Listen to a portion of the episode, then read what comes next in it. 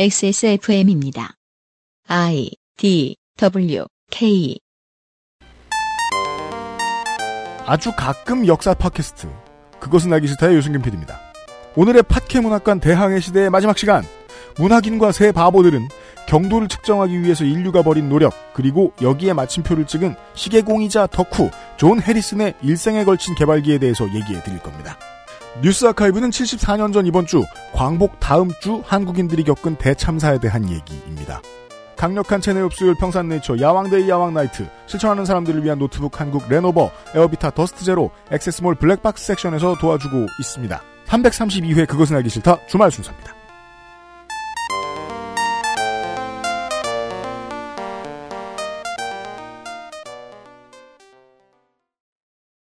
건강기능식품 광고입니다. 오늘도 활력 있는 하루 되세요. 활력은 얼어 죽을 되던 것도 안 되고 멀쩡하던 것도 안 움직이는데 집에 가서 빨래하고 설거지하고 눈 뜨면 내일 아침이야. 밤엔 잠을 자야지 시간이 무한정 있나? 당신은 시간이 무한정 있어요? 야왕 데이 어? 야왕 나이트 지친 당신에게 빠르게 활력을 야왕 나이트 평산 네이처? 필터 교환이 필요 없는 공기청정기. 반가워. 에어비타 더스트 제로. 추석에 살 게 너무너무 많은 액세스몰로 오십시오. 지난주에 새로 런칭한 신제품 디메이트의 런칭 및 추석맞이 할인 행사 홍보했었죠. 평산네이처의 기존 제품들도 추석맞이 행사를 합니다. 활력, 기력, 정력도 있었나요? 필력 등등 모든 력들의 친구 야왕 남겨 한정 수량만 남겨두고 있습니다. 이제 곧 클로징이래요. 역대 최대 세일로 판매합니다. 어, 야왕의 마지막 세일, 마지막 판매일 가능성이 높습니다. 수량이 많지 않고요. 남자한테만 필요한 제품이라고 처음에 개발할 땐 생각하셨던 모양인데 성별을 가리지 않고 많이들 구매해 주셨습니다. 그동안. 감사합니다. 아, closing 세일입니다. 여기에 더해서 액세스몰에서만 있는 액세스몰에만 있는 평산네이처 올인원 팩, 야왕 한 박스, 아로니아진 한 박스, 유황비누 3개 한 박스가 다 들어있는 패키지도 있습니다. 선물 박스처럼 통합돼서 나가는 건 아니지만 대신에 파격가입니다. 야왕 하나의 가격에 22,000원만 추가하면 비누와 아로니아진 한 박스도 받을 수 있습니다. 세 가지 제품 다 추천할 만하니까 조금 더 저렴하게 구매하실 분은 추천드리겠습니다. 아로니아진과 비누를 개별 구매하실 분은 one plus one 행사도 진행합니다. 한가위에 평산네이처 제품 사보십시오. 추석맞이 행사로 에어비타 더스트 제로 2만원 할인 시작합니다. 더스트 제로 2와 자동차용 카 에어스톤만 해당되고 있습니다. 추석 배송 마감 전까지 2만원 할인을 하니까 이 기회를 놓치지 마십시오. 여태 해왔던 에어비타의 할인 행사 중에 가장 크게 진행합니다. 에어비타의 제품들은 필터를 사서 교환할 필요가 없습니다. 저 같은 가사노동자 친화적인 상품입니다. 세척으로만 유지가 가능합니다. 그리고 차량용 공기청정기 카 에어스톤은 디자인이 예쁘다는데 전 동의하기는 좀 힘듭니다. 성능이 강력하다는데 그건 동의합니다. 실시간 미세먼지 수치 표시, 자동 정화 기능 등 저렴한 제품들과 비교할 수 없는 스펙들이 있습니다.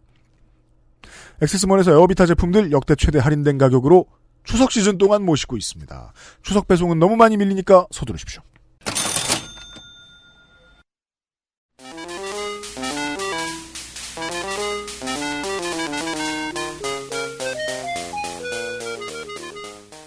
양서를 만나는 시간 2019 여름 특집 팟캐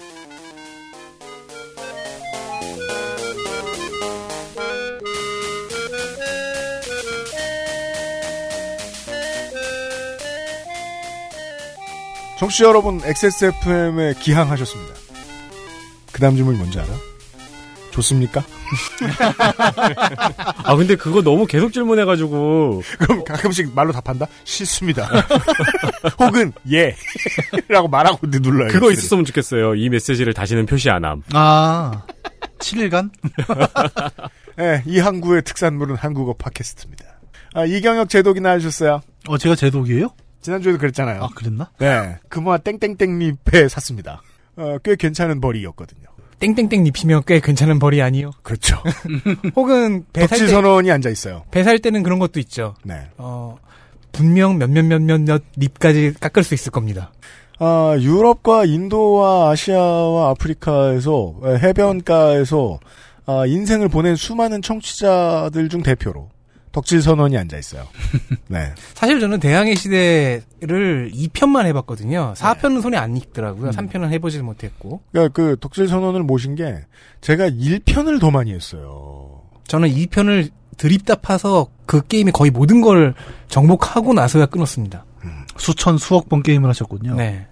그렇죠. 근데 확실히 이걸 게임을 요즘 집에서 해보다 보니까 음. 저 같은 경우는 약간 시간에 쫓기더라고요. 왜냐면 이것도 한 번 잡으면 몇 시간을 그대로 흘려보내야 되는 류의 게임이라서 시간을 낚는 게임. 네, 네. 그래서 아 확실히 이 게임은 여름 방학 때 집에서 하고 있으면 엄마가 수박 갖다 주고 등짝 한번 때리고 가고 그럴 때 하고 있으면 가장 좋은 게임이구나라는 생각이 들더라고요. 정확히 제가 그렇게 했어요. 그러니까 많은 청취자 여러분들과 덕질인과 저가 다 그랬습니다. 네. 간신히 도망쳐 나왔죠.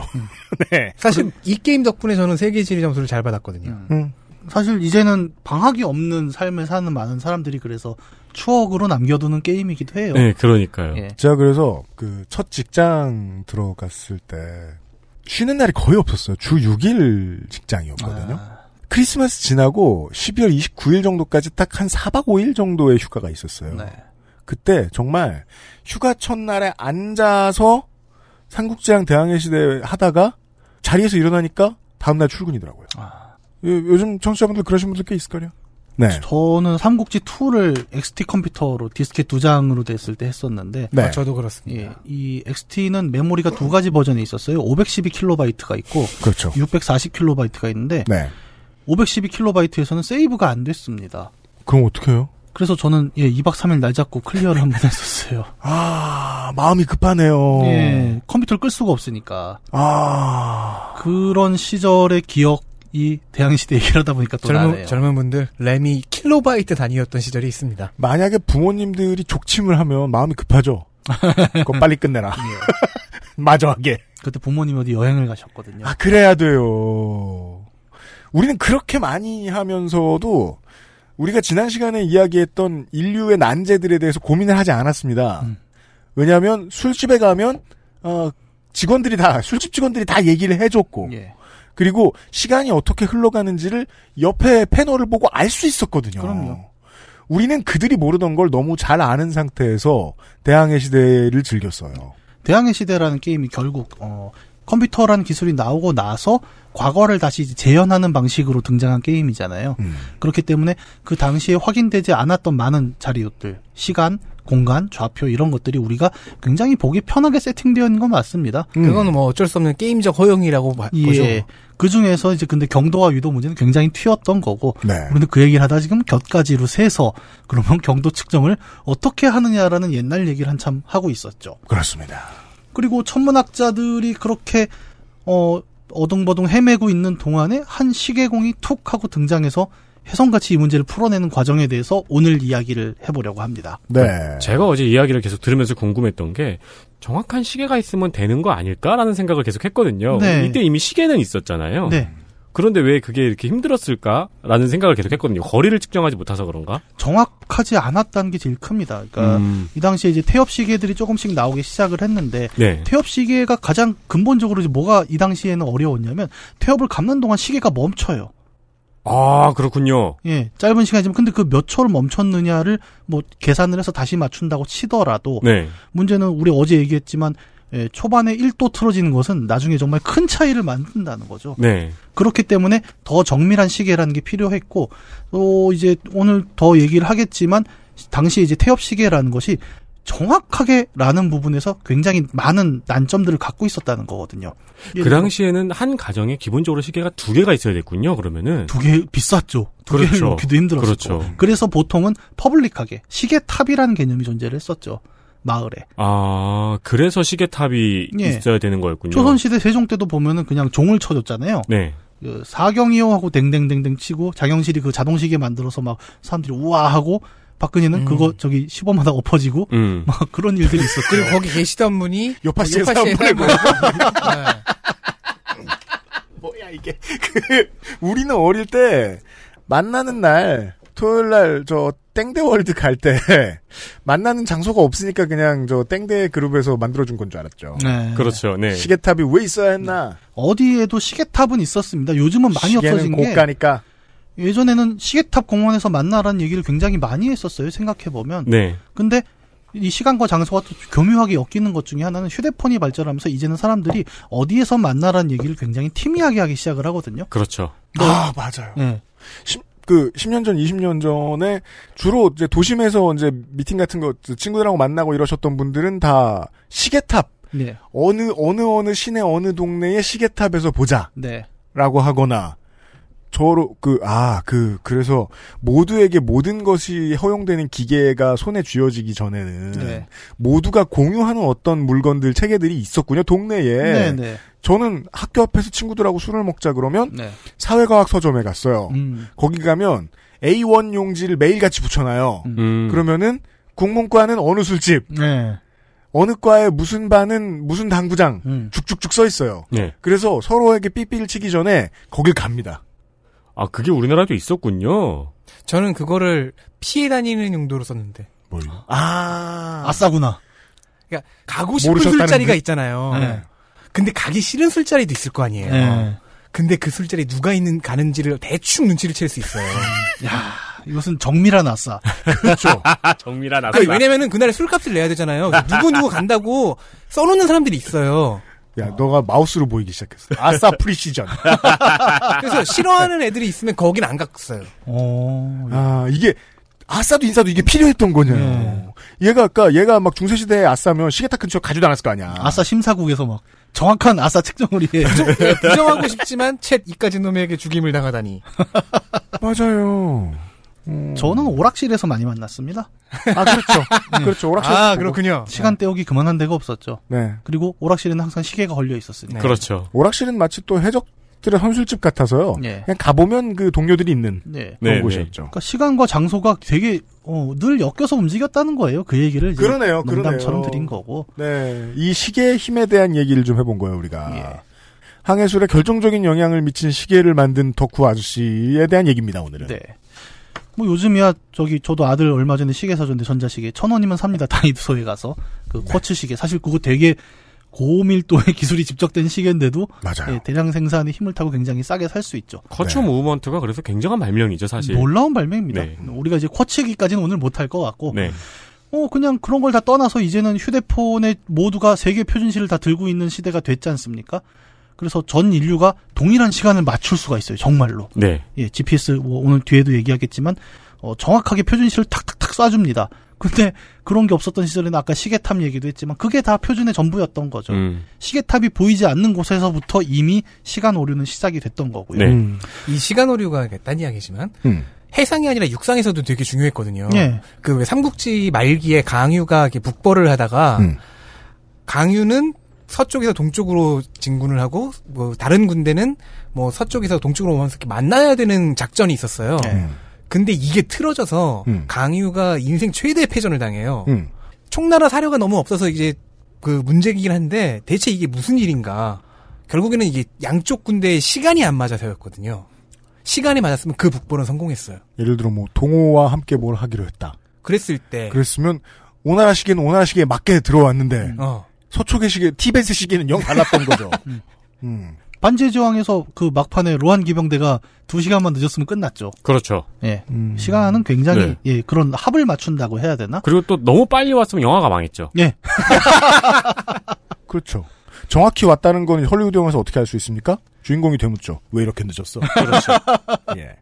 어, 시계를 맞추는 건 굉장히 어려운 일이었고 그 초반에 시계를 만드는 데 있어서 굉장히 큰 공헌을 한 사람이 이제 존 해리슨이라는 사람입니다. 존 해리슨. 이름을 들어보면 정말 기억이 안 날 정도로 평범한 이름이에요. 제가 어, 예. 이분 이야기를 알고 있었거든요. 네. 근데 아까 녹음 들어오기 전에 그 문학인과 얘기를 하다가 하는데 저 이분의 이름이 도저히 생각이 안 나는 거예요. 너무 뭐, 뭐, 평범하니까. 잭 누구? 막 이런 김철수니까. 네. 그렇죠. 그냥 존 스미스 뭐, 존 포드 뭐 여러 가지 이름이 있겠죠. 근데 어, 이름처럼 굉장히 평범한 가정에서 태어났어요. 1693년 영국 요크셔주에서 오남매 중 맏형으로 태어납니다. 음. 어, 아버지가 목수 출신이었어요. 그래서 이 당시에는 보통 아버지 가업을 많이 이었죠. 음. 그래서 존 해리슨도 아주 어릴 때부터 이제 목공을 배우고 이제 이런저런 일들을 하는데 특히 두각을 드러낸 부분이 이제 기술과 음악이라는 두 부분입니다. 악기도 굉장히 잘 다뤘다는 기록이 있고 이게 그 음악에 문의하신 문외한이신 분들이 가끔씩 착각하는 건데 음악은 감성만으로 할 수 있는 게 아니 공학이죠? 아니거든요. 네. 이거 수학을 어느 정도 알아야 돼요. 네. 수학적인 감각이 있어야 돼요. 네. 애초에 피타고라스가 13만개 만들 때도 뭐 그 얘기 계속 나왔었던 거 수학적인 어떤 그런 머리가 좀 있었던 모양이에요. 네. 또 호기심도 굉장히 왕성해서 이제 동네에 있는 목사 아저씨한테 대학교 수학 교과서를 빌려다가 그걸 다 일일이 필사를 음. 하면서 공부할 정도로 예, 학구열도 괜찮았던 모양입니다. 이공계 인재였군요. 예. 근데 여담이지만 이공계 인재다 보니까 그래서 이 사람의 가장 큰 어떤 단점이라고 한다면 글을 못 씁니다. 그래서 이 사람이 남긴 일기, 편지 이런 걸 보면 사람들이 해독을 해야 됐어요. 무슨 말을 쓴 거지? 그래서 어, 뒷날 이제 기록을 정리하는 사람들이 이게 무슨 뜻인지 모르겠다. 이제 이럴 정도로 굉장히 좀 글은 못 썼다고 합니다. 아, 그, 글을 못 썼다고 말씀하시길래 저는 처음에 문자를 쓰, 아, 못? 써, 까막눈인가 싶었는데, 그게 아니고, 예. 글을 너무 못 쓴다고 그냥. 예, 그냥 글을 못 쓰는 거였어요. 이제 한쪽 면에 두각을 드러내고 한쪽 면에서는 좀 힘들었던 그런 네. 사람인 것 같아요. 아, 외계어 해석 가능 이런 거. 그러니까 이렇게 놀라운 능력을 가졌음에도 키베를 떴으면 매번 졌겠죠. 그렇죠. 내가 틀린 말 한 듯. 음. 하지만 아니, 내시긴 맞음. 아니요, 이런 분들은 되는데요. 로 끝나요. 아, 그럴 수도 있겠구나. 음. 그리고 나와서 이제 20, 그 텐트를 혼자 치겠죠. 네. 그러게요. 1713년 존 해리스는 첫 번째로 진자 시계를 하나 만들어냅니다. 진자 시계라는 건 그거죠. 추죠, 추. 네. 네. 똑딱똑딱 하면서 우리는 요즘 이제 괴종 시계로 많이 보는 네. 그 진자가 이제 동일한 가 주기로 움직이는 그거를 가지고 이제 시계를 만들어내는 과정인데 네. 뭐 딱히 그 아버지는 목수였잖아요. 시계공이 아닙니다. 재밌는 건. 음. 그냥 목, 목수 밑에서 배운 기술로 시계공을 시계공이 되기 위해서 필요했던 기술 없이 그냥 시계를 하나 복제해서 만들어내 버린 거예요. 아, 그러니까 집에 작업장에 동이나 양철 같은 게 없어요. 네. 시계는 우리가 알다시피 다 이제 금속 부품들로 이렇게 되게 정밀하게 돌아가지 않습니까? 요즘으로 치면 이런 거네요. 왜 공학 천재 토니 스타크 같은 사람이어서 예. 그 아이가 어려서 예. 집에서 라디오를 분해한 거야. 음. 그런데 그 라디오를 다시 조립한 거죠. 네. 아, 라디오가 무리 없이 돌아가는 거예요. 시, 계를 분해해 본 다음에 이거 나무로도 될 것 같은데 해가지고 네. 만들어 본 거군요. 아이언맨이 아니라 우드맨이 되겠죠. 네. 그렇죠. 제 친구 중에 이름이 김목인이라는 애가 있는데 걔가 그 학- 뮤지션입니다. 예. 아, 가수예요. 그거는, 네. 학교 다닐 때 그 필명이 우드맨이었습니다. 그렇죠. 그렇죠. 네. 문법에 맞게 하려면 우든 맨이었겠지만 아, 그렇구나. 이따 그, 야, 20년 만에 알았네, 지금. 야, 목이나 바꿔라. 우드맨이란다. 그리고 현대 표 기상 우든 펄슨. 그렇구나. 야, 이것도 또, 야, 시절이 많이 변했어요. 제가 좀 개저씨네요. 우드맨보단 나아 보여요. 아니 근데 본인이 나아 남성이시죠? 네. 그러면 wooden man 맞네. 네. 그, 이 아저씨가 만든, 존 해리슨이 만든 시계는, 어, 목수 기술을 배운 어떤 목공의 아들답게 시계가 목재로 만들어졌습니다. 아 근데- 신기합니다. 예, 신기하죠. 왜냐하면 우리가 알고 있는 그 톱니바퀴 이런 건 다 목재로 만들 거라고는 좀 상상이 안 되지 않습니까? 네. 근데 이제 그 톱니바퀴가 맞물리고 이런 마찰 있고 이런 부분들을 그렇죠. 목재는 마모가 되잖아요. 네, 근데 이거를 마모가 안 되게 만든 거죠. 왜냐하면 너무 그 오랫동안 이제 목공 밑에서 목공 기술을 배우고 나무를 보다 보니까 나무에도 그런 게 있다고 해요. 저는 목공은 잘 모르는데 단단한 부분, 무른 있죠. 부분 네. 이런 부분들을 골라서 이제 톱니바퀴용 그다음에 음, 일반 음. 프레임용 이런 걸 다 목재를 구분을 했다고 해요. 목재를. 음. 그리고 이렇게 만드는 기계 때문에 어떤 장점이 있냐면 윤활유를 안 쓰는 시계를 만들 수 있는 기본이 돼요. 이게. 윤활 작업을 해야 되는 이유는 녹이 쓸기 때문이거든요. 예, 녹도 있고 금속의 경우에는 팽창과 수축이 굉장히 민감하거든요. 그렇죠. 그러면 그 오차를 감안해서 왜 철도도 이렇게 살짝 틈을 내놓잖아요. 여름에 뜨거우니까. 네. 근데 그런 부분이 목재는 좀 덜한 거죠. 그리고 이건 별거 아닐 수도 있는데 가벼웠겠네요.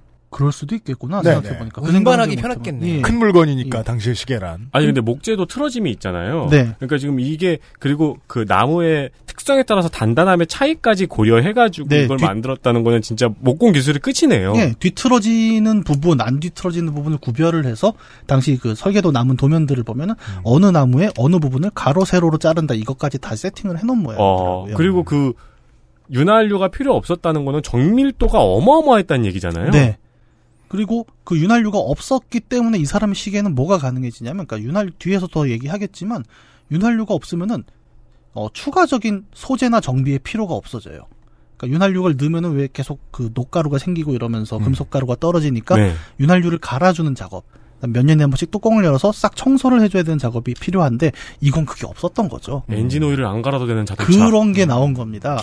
그래서 당시에는 뭐 이게 되게 빛나는 어떤 업적까지는 아니었지만 목공이 만든 시계라는 게 이런 장점이 있었구나 이제 뒤에 좀 드러나는 거죠. 아, 나- 여기서 한마디로 UMC를, UPD님을 부럽게 할 수 있어요. 뭐? 청소 안 해도 되는 키보드. 와. 물론 키보드를 청소하는 일은 그 주간 미사와도 같아서 그렇죠. 그, 그 주에 내 죄를 이렇게 키보드에 고백도 맞아요. 하고 마음의 평온도 얻고 하게 되는데 그러니까 먼지 청소할 필요 없는 컴퓨터 본체. 네. 와. 그리고 이제 시간이라는 그 개념에 굉장히 본인도 관심이 많았던지 자기가 만든 시계가 얼마나 정확한지 또 체크는 해봐야 되지 않습니까? 그렇죠. 이게 또 모든 공학 덕후들의 기본이죠. 음. 그 테스트를 위해서 어, 어렸을 때 자기 동생하고 같이 집에 있는 굴뚝에 태양이 언제 뜨나 이걸 다 체크를 해가지고 음. 자기 시계랑 오차를 계속 계산을 해본 거예요. 아, 딴 사람들은 문지방에 키 재고 있을 때. 예. 그렇죠. 그러니까 애초부터 이 사람은 굉장히 꼼꼼했고, 그러니까 자기가 만든 기술에 대한 그 체크를 계속 하고 있었 그런 성격을 가지고 있었던 시계 공이었습니다. 자기 의심을 좀 할 줄 아는 사람이었네요. 음. 언제나 제가 이 방송 나와서 자기 성찰 얘기를 꽤 하는 걸로 알고 있는데, 네. 뭐 그건 비단 인문사회뿐만 아니라 공학에서도 굉장히 중요한 문제이긴 했고, 네. 예, 그런 부분에서 이미 좀 될성부른 떡잎이었다라는 네. 기록들이 좀 있네요. 1722년에 존 해리스는 이제 자기 동네 교회 시계 탑에 들어갈 이제 시계 제작 의뢰를 받아요. 목공이 이제 시계 제작 의뢰를 받기도 시작을 하죠. 인정을 좀 받았다는 겁니다. 아, 이, 그, 아버지가 이때부터 할 말이 없어지겠네요. 그럼요. 집안의 기둥이죠, 이제. 네. 1693년생이면 이제 서른이 다 서른 좀 됐는데 네. 이미 시계공으로 유명했다는 거 아니에요? 네, 그렇죠. 음. 이 작품에서도 여전히 그의 시계는 노- 목재 톱니바퀴를 사용하는 방식을 고수하고 있었어요. 교회 시계탑이면 큰 걸 텐데. 예. 네. 그렇고 어 이제 계속 자기가 하고 싶은 좀 더 정확한 시계 이런 것도 덕후들은 한번 꽂히면은 끝이 없지 않습니까? 그렇죠. 예, 만족하지 못하는 이 성격은 계속 이어져서 1725년에서 27년 사이에 동생과 함께 동생이 같이 작업을 해요. 음. 괴종시계라는 커다란 진자시계를 하나 만들게 되는데 어, 이 진자 시계의 가장 큰 문제는 뭐냐면은 그 금속 추가 이렇게 똑딱똑딱 하지 않습니까? 네. 근데 길이에 따라 그 진동 주기는 달라지잖아요. 우리 그거는 실험을 많이 해보잖아요. 네. 이 줄을 길게 하면 좀 천천히 움직이고 금속으로 만들면 금속이 팽창해요. 더우면. 아. 그럼 길이가 길어집니다. 그렇군요. 여름에는. 네. 그럼 겨울엔 또 줄어들 거 아니에요. 그럼 네. 여름 겨울 시간차가 나게 될 거잖아요. 음. 이걸 어떻게 하지 해결을 하면서 서로 성질이 다른 그러니까 비열이라고 하나 그걸 뭐라고 하죠? 그러니까 열 팽창률이 다른 두 개의 금속을 석쇠처럼 섞어 갖고 어. 서로 수축과 팽창이 보완될 수 있는 추를 만들어서 음. 그걸로 온도차를 극복하는 시계를 만들어냅니다. 어, 세상에. 세상에. 네. 재료공학의 왕이네요. 네. 그걸로 자기가 만들어 놓고 진짜 시간 체크를 해봤더니 오차가 한 1개월에 1초 정도 났다고 해요. 이게 지금 이렇게 뭐야 그게 라고 하지만 당시 시계들의 평균 오차가 하루에 1분 오차가 났습니다. 하루에 1분이요? 네. 근데 1개월에 1초라고요? 네. 엄청난 발명이네요. 예. 동네에서 그냥 교회 탑 시계가 엄청 정확하게 나오기 시작을 한 거죠. 하루에 1분이면 두 달이면 1시간이에요. 그렇죠. 이 사람 토니 스타크 맞네요. 이 시대의 토니 스타크 맞네요. 남- wooden man, 네. 어. wooden person. 해리슨 아, 뭐 industry. 이분 남성이시니까. 네. 이게 어느 정도 이제 시계에 좀 자신감도 붙었을 겁니다. 그래서 네. 1727년에 존 해리스는 당시에 한참 이슈가 되던 경도상 상금 이야기를 듣게 됩니다. 음. 어라? 저거 시계 정확하면 해결할 수 있는 문제야? 근데 내가 우리 동네에서 시계 제일 잘 만들어. 제가 이렇게 다니다 보면 그 가끔 청소년들 상담 교사분들이 이런 얘기를 자주 합니다. 네. 우리 동네 상담센터 그 고등학생이 게임을 너무 잘해서 네. 프로게이머가 되고 싶다고 한다는데. 음. 왜? 우리 동네에서 제일 잘하니까. 음. 하지만 프로게이머의 세계는 그렇게 만만하진 않습니다. 어, 물론 상담 선생님들은 그게 제일 일 잘하는 방법이죠. 네. 해. 저는 늘 하지 말라고. 해봐. 아니, 청소년들에게 승리의 그 기억은 네. 굉장히 중요합니다. 아, 뭐 승리의 그렇군요. 경험이라는 건. 음, 저도 부천에서 옛날에 정말 스타로 날리던 사람인데 음. 뭐 어디 대회 나가고 이러면 또 전국에 널린 그 고수들은 그렇죠. 방법이 없습니다. 네. 근데 이 양반은 이제 전국 고수들과 나갔는데 본인이 페이커였던 거죠. 그렇죠. 그런 사람이 하나는 있을 거 야, 아닙니까? 누군가 하나는 있을 테니까. 야, 이 되게 흥미로운 내용 전개네요. 이 천재에게 현상금 소식이 들어갔다. 네, 나도 한번 해볼까 했는데 동네- 내가 랭킹 1위야. 동네 천재가 전국 리그에 나가봤는데 리그를 씹어먹었다. 예. 그러니까 페이커는 한 명이지만 네. 페이커는 어딘가 있습니다. 네. 근데 이제 여기서 뭐 본인이 아무리 정확한 시계를 만들었다고 해도 해상 시계잖아요. 네. 해상 시계는 진자 방식을 쓰기가 또 어려워요. 그렇죠. 음. 바다는 흔들리는 그렇죠. 거니까. 어 이걸 어떻게 해결해? 그래서 이 사람은 이제 자기 갖고 있는 노- 목재 톱니바퀴 기술, 윤활유 쓰지 않는 기술들을 통해서 어떤 정확성과 정비 용이성을 확보를 했는데 이건 어떻게 해결할까 하다가 만들어낸 게 스프링식 시소 장치라고 해요. 음. 양쪽에 스프링을 달아서 진자를 평형추처럼 만들어 놓고 배의 흔들림을 최소화시켜서 쓸 수 있는 시간 장치를 만들어서 네. 한 4년 정도 설계를 해서 설계도를 들고 런던으로 출발을 합니다. 이분의 좌우명은 그런 거 아니었을까요? 나는 답을 찾을 것이다. 언제나 그랬듯이. 많은 인류의 과학자들이 저는 그 좌우명을 갖고 살았다고 생각합니다. 이게 결국은 나중에 인류의 답이 되는 거 아닙니까? 네. 예. 1730년 런던의 경도심사국은 이제 벌써 경독법 발표 후 15년이 지났고요. 위원회가 어, 별다른 성과 없이 15년이 지나면 열심히 밥만 먹다 끝나는 분위기가 되죠. 그렇죠. 그 현상금으로 걸린 예산은 네. 이미 위원들 밥값으로 다 나가지 않았을까? 아, 어찌 왕실 자금이니까 좀 묶여 있었을 겁니다. 네. 밥값은 따로 잡았겠죠. 얼리지 않은 피시앤칩스를 먹고 있었겠죠. 그렇죠. 그리고 피시앤칩스는 싸니까 네. 집에 가져가는 건 40인분 더 싸가고 그런 방식으로 야금야금 이제 예 활동비를 쓰고 있지 않았겠느냐. 이분들도 지칠만 했어요. 우리 앞에 저 저기 얘기했지만은 뭐 이상한 제안들도 너무 많이 오고 15년이 지났잖아요. 그러니까 약간 그런 느낌이죠. 이게 정말 될까? 뭐 내부에서도 약간 포기한 분위기. 아뭐 그런 거그 언어 학회에서 예. 더 이상 우리 학교에서는 언어에 대해 언어의 기원에 대한 논문을 받지 않습니다. 이게 유명해요. 예. 하도 헛소리가 많이 나와가지고 아. 예.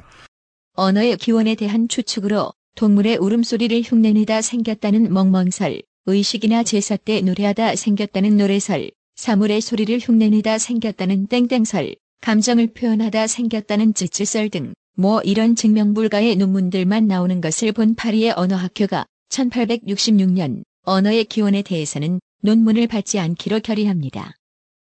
그런 것처럼 예, 경도심사국은 네, 환히 많이 예. 웃죠. 더 이상의 발명품을 받지 않습니다. 예. 약간 이제 시들해진 분위기, 답을 못 찾고 헤매는 분위기 속에 가져갔더니 처음에 반응이 뚱한 거예요. 그러니까 그런 것들이 그런 것들이 되게 많이 왔겠죠. 연력학 제2법칙을 무력화했습니다. 뭐 이런 예, 것들. 예, 예. 그 우주를 넘어서는 그런 제안들이 굉장히 네. 많아요. 엔트로피를 넘어섰습니다. 네. 그 존 해리슨은 그 반응이 뚱한 걸 보고 아 이게 분위기가 아닌가 하다가 이제 당시 경도 심사위원 중 가장 유명했던 에드먼드 헨리를 찾아서 왕실 천문대를 찾아갑니다. 헨리 혜성의 그분. 네 그분이죠. 오, 그래요? 네. 오. 하도 지쳐갖고 이제 아유 또 뭔 소리야 하고 이제 헨리가 나가봤는데 설계도를 보고 또 과학자와 기술자는 서로 알아보죠. 야 이건 뭐냐? 어라? 이거 가능해 보이는데 되게 또 15년 만이잖아요. 음. 오랜만에 본 겁니다. 가능성을 본 거죠. 야 공무원 잘 만나야 돼요. 그래서 예. 네. 그래서 야 이거는 시계로 분명히 해결할 수 있는 가능성을 제시한 것 같아 라고 헨리는 생각을 해요. 네. 다만 경도 심상국은 이제 전반적으로 천문학자들의 판이었고 그렇죠. 거기에 이제 어떤 엔지니어를 과연 받아줄 것인가에 대해서는 조금 의구심이 들었던 거죠. 음. 그래서 헨리는 이 사람을 바로 경도 심사국에 불러서 심사에 넣기보다는 당시 이제 유명한 시계공이었고 왕립 학술원 회원이었던 조지 그레이엄이라는 기술자에게 존 해리슨 소개해 줍니다. 검증 연구자를 불렀군요. 네, 그렇죠. 그레이엄도 어, 이 사람의 설계를 보고 감탄을 해요. 네. 특히 이제 이제는 엔지니어와 엔지니어가 만났지 않습니까? 음. 덕후와 덕후죠. 네. 서로 설계도와 설계도로 이야기할 수 있는 사람을 만났고 다행히 그레이엄은 뭐 남의 기술을 훔쳐먹거나 이런 성품은 아니었던 모양이에요. 아 못된 교수님을 만나지 않는 것도 행운이죠. 되게 큰 행운이죠. 네. 그렇죠. 네. 거기 두고 가. 연락 안 오고. 그래서 어떻게 할 뻔해서. 이분은 어느 정도였냐면은 이 설계도의 가능성을 보고 어차피 제작하는데 또 돈이 들 거 아니에요. 재료도 사야 되고 뭐 본인도 먹고 살아야 될 거 아닙니까? 제작 자금을 무이자로 지원을 해줍니다. 음. 이거 만들어봐. 음. 이 설계 의미 있어.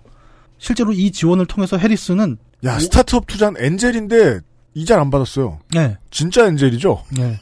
정말 그러니까 어떻게 보면 순수했던 기술의 시대가 아닌가 싶을 정도로 그러게요. 예. 주식도 안 가지려고 그랬을 거 아니야.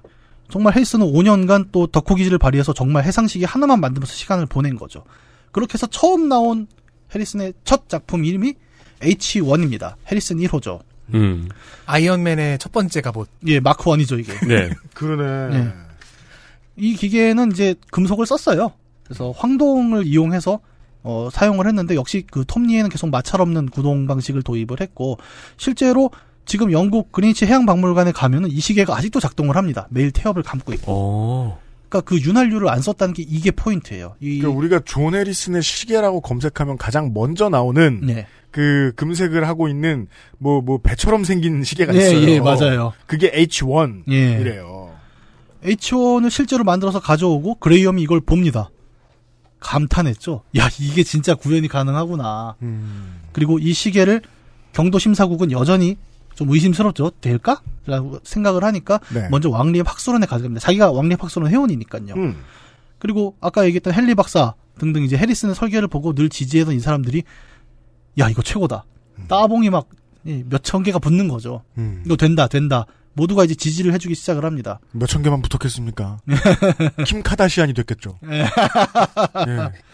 시계는 하나밖에 없으니까요. 대량 생산도 안 되고. 그러니까 예. 하입 원인가? 그래요 진짜로. 예. 해리슨 하입. 예. 엄청 뜹니다.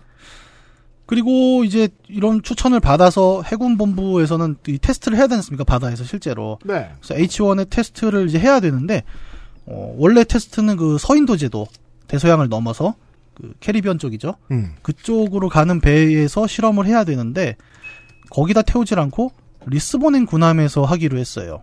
음. 그러니까 아직까지 조금 믿업지 않았던 거죠. 아니 네. 그 저기 천문학 방식이 아닌데 그냥 시계로 돈다고. 근데 그동안 시계를 자기가 해군이면 또 시계를 엄청 쓰지 않았겠습니까? 네. 여러 가지를. 근데 음. 야 그게 된다고? 시계도 이미 있고 저 크고 멀리 안 나가는 배에 좀 넣어봐. 네, 예. 그래서 그냥 리스본 가는 배에다 태워봤어요. 음. 일주일 만에 가는 되게 짧은 코스였는데 올 때는 하필 또 저기 날씨가 안 좋아갖고 한 달이 걸린 이 항해가 있었는데 음. 항해 말미에는 이제 선장이 직접 경도를 계산하다 틀린 거를 해리슨이 자기 시계로 잡아줍니다. 음. 어, 제 시계론 이런데 근데 그게 맞았어요. 어. 이런 이런 또 이벤트가 있으면은 신뢰도가 확 올라가죠. 여기서 또 선장이 좋은 사람이어야죠. 네, 그럼요. 네. 네. 네가 뭘 한다고 막 이러면 그렇죠. 그래서 항해를 맞아요. 다녀왔을 때 선장은 이 시계에 대해 굉장히 우호적인 진술을 해줍니다. 아. 그래서- 선장이 삐져가지고 야 너 나 아냐? 예, 예, 너 예. 배 얼마나 타봤냐? 이러지 않고. 예. 네. 어. 어, 자기도 겪어보니까 괜찮다는 거죠. 음. 1737년 이제 23년 만에 경도 심사국이 오랜만에 의미 있는 심사를 하기 위해 모여서 과연 이 시기는 경도상의 수상 대상인가를 판단하기 시작합니다. 음. 근데 해리스는 이 자리에서 어, 자기한테 되게 우호적인 분위기였지 않습니까? 네. 제 시계가 좀 결함이 있는 것 같습니다라고 얘기를 해요. 음. 그러면서 이가 이거 2년만 더 주면 내가 이거를 결함을 고쳐서 더 완벽하게 만들어 올 테니까 2년 뒤에 서인도 제도에 가는 항해 실험을 태우자 라고 얘기를 해요. 와 본인이 직접이요. 네. 덕후께서 보시기에 심이 좋지 않았던 거죠. 와, 되게 재미있는 시대 같아요. 사람들은 어이없었겠네요. 아니, 무슨 결함, 무슨 결함인데. 아니, 개발자가 우린 몰라. 개발자가 10년 동안 개발만 했는데 네. 주변에 누가 도와줬고 먹고 살 수도 있었고 네. 그를 기다리며 그를 기다리는 것이 일이었던 공무원들이 되게 많았는데 그 사람들이 23년 동안 결과도 못 내고 있었는데 마감을 2년 늘려달래. 예. 내가 조금 더 완벽하게 해올 테니까. 야, 진짜 근데- 대항해 시대 때 네. 시계 발명 안 됐으면 지금은 시계 발명 못 했겠네요.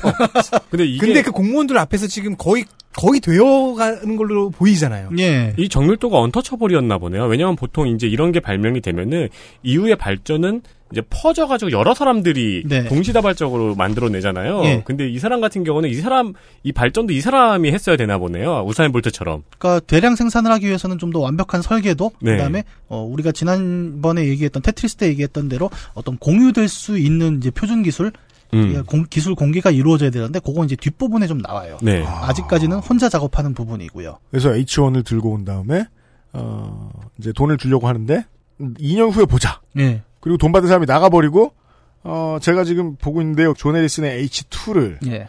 이건 더 멋있게 생겼어요. 얼마나 멋있게 생겼냐면 어, 이케아에서 팔 것 같아요. 아니 이이 그 해리슨의 시계를 보니까 이게 요즘 시계들의 디자인 요소로 많이 장착되어 있는 크로노그래프군요. 네, 맞습니다. 이 크로노그래프란 단어는 해리 존 해리슨이 처음 만든 건 아니었고, 혹은 이거 아- 만드는 킷을 아카데미 과학사에서 팔 것 같네. 아, 그럴 수도 있겠다. 뭔가 그럴 것 어딘가에서. 팔겠다. 예, 팔겠네. 아마존 네. 같은 뒤져보면 나오겠다. 존 해리슨 키트 뭐 이런 식으로. 예. 그렇죠. 애들 만들기 그랬더니 막 좋겠죠. 컴버배치 얼굴 만드는 킷 이런 게 나오는 거야. 이, 이 크로노그래프라는 것 자체를 존 해리슨이 만든 크로노미터라는 표현은 존 해리슨이 만들었다기보다는 존 해리슨 앞에서 네. 초반에 경도상을 노리는 여러 사람 중에 시계를 통해서 갈 수 있다라고 하면서 일종의 어, 자기를 좀 표현하기 위해서 크로노미터라는 표현을 처음 쓰면서 음, 해상에서 쓸 수 있는 정확한 시계를 내가 만들어 올 테니라고 얘기한 사람이 있었어요. 그 하지만 사람 그거를 실현하는 사람은 존 예, 해리슨이었군요. 그 사람의 시계는 그 정확하지는 않았기 때문에 음, 묻혔고요. 네. H2는 그래서 1741년에 완성됩니다. 2년 더 달라 그래 놓고 4년 걸렸죠. 음, 근데 해리슨은 또 이게 마음에 안 든 거예요. 음. 모두가 우와라고 했는데 아, 해리슨은 아 이거 제출을 안 합니다. 그러니까 이렇게 얘기한 거죠. 제가 H2를 만들었는데 네. 이것도 좀 별로인 것 같은데 시간을 조금만 더 주시면 새 거를 하나 이 드리겠습니다. 사람은 시계 깎는 노인이네요. 근데 이미 이제 H1은 그 소문이 났지 않습니까? 그래서 아까 얘기했던 그 왕립학회 소속의 시계공 그레이엄이 자기 작업장에 전시를 해놨고 전 세계의 시계공들과 학자들이 다 구경을 올 정도로 이미 유명해진 상태였던 거예요. 그리고 와서 이런 얘기를 하겠네요. 옆에서 이제 투자자가 너도 이런 거 좀 만들어봐 그러면 저는 존 해리슨이 아닙니다. 지금이라도 시간과 장비를 조금 더 주신다면 네, 예, 예. 계속 그렇게 되는 거죠. 존 해리슨은 퉁명스럽게 다른 데 가서 사우 난 안 팔겠소 하고 내뱉는다. 지금까지 기다리고 있다가 그냥 갈 수도 없고. 차 시간은 어차피 틀린 것 같고. 될 대로 되라고 체념했겠네. 알겠습니다. XSFM입니다.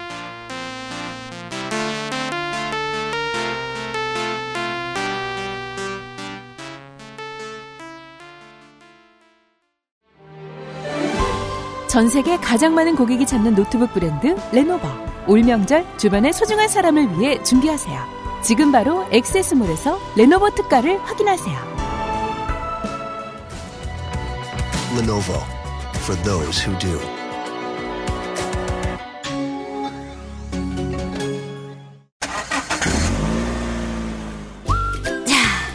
출발할까? 근데 엄마, 우리 차에도 블랙박스 있어?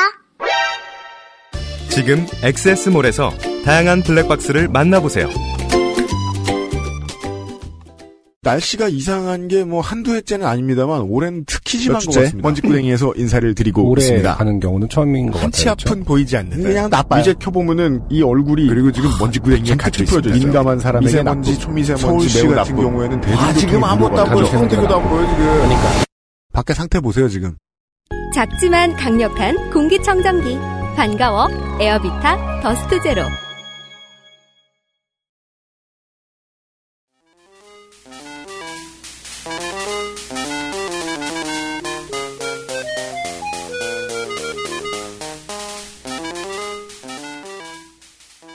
어, 이제 해리스는 또 H3를 만들기 위해서 또 칩거를 하기 시작을 하는데 뭐 모든 레이스가 그렇지 않습니까? 존 해리슨은 혼자만 뛰는 건 아니죠 경도상에도. 아 그렇죠 그동안도 천문학도 계속 발전을 합니다. 음. 월거법을 중심으로 한 천문에서의 경도 측정법 또한 또 많이 또 발전을 해서 이제 좋은 결과들을 내기 시작을 했어요. 특히 이 방법은 애초부터 천문학적 방법의 지지가 높았던 해군하고 천문학자들으로부터 1750년부터 이제 좀 실용적인 수준에 도달 가능한 월거법이 퍼지기 시작을 합니다. 해리슨이 아주 안전하게 독주하고 있었던 건 아니라는 거예요. 물론 그 상금 하나 어마어마해서 이 보따리 한번 잡아보겠다고 투자한 걸 수도 있겠지만 네. 그 연구를 계속할 수 있는 환경은 귀족이나 왕실이나 이런 데에서 계속 지원을 해줘서 가능했을 예. 거 아니에요. 예. 전 그게 제일 인상적이네요. 음.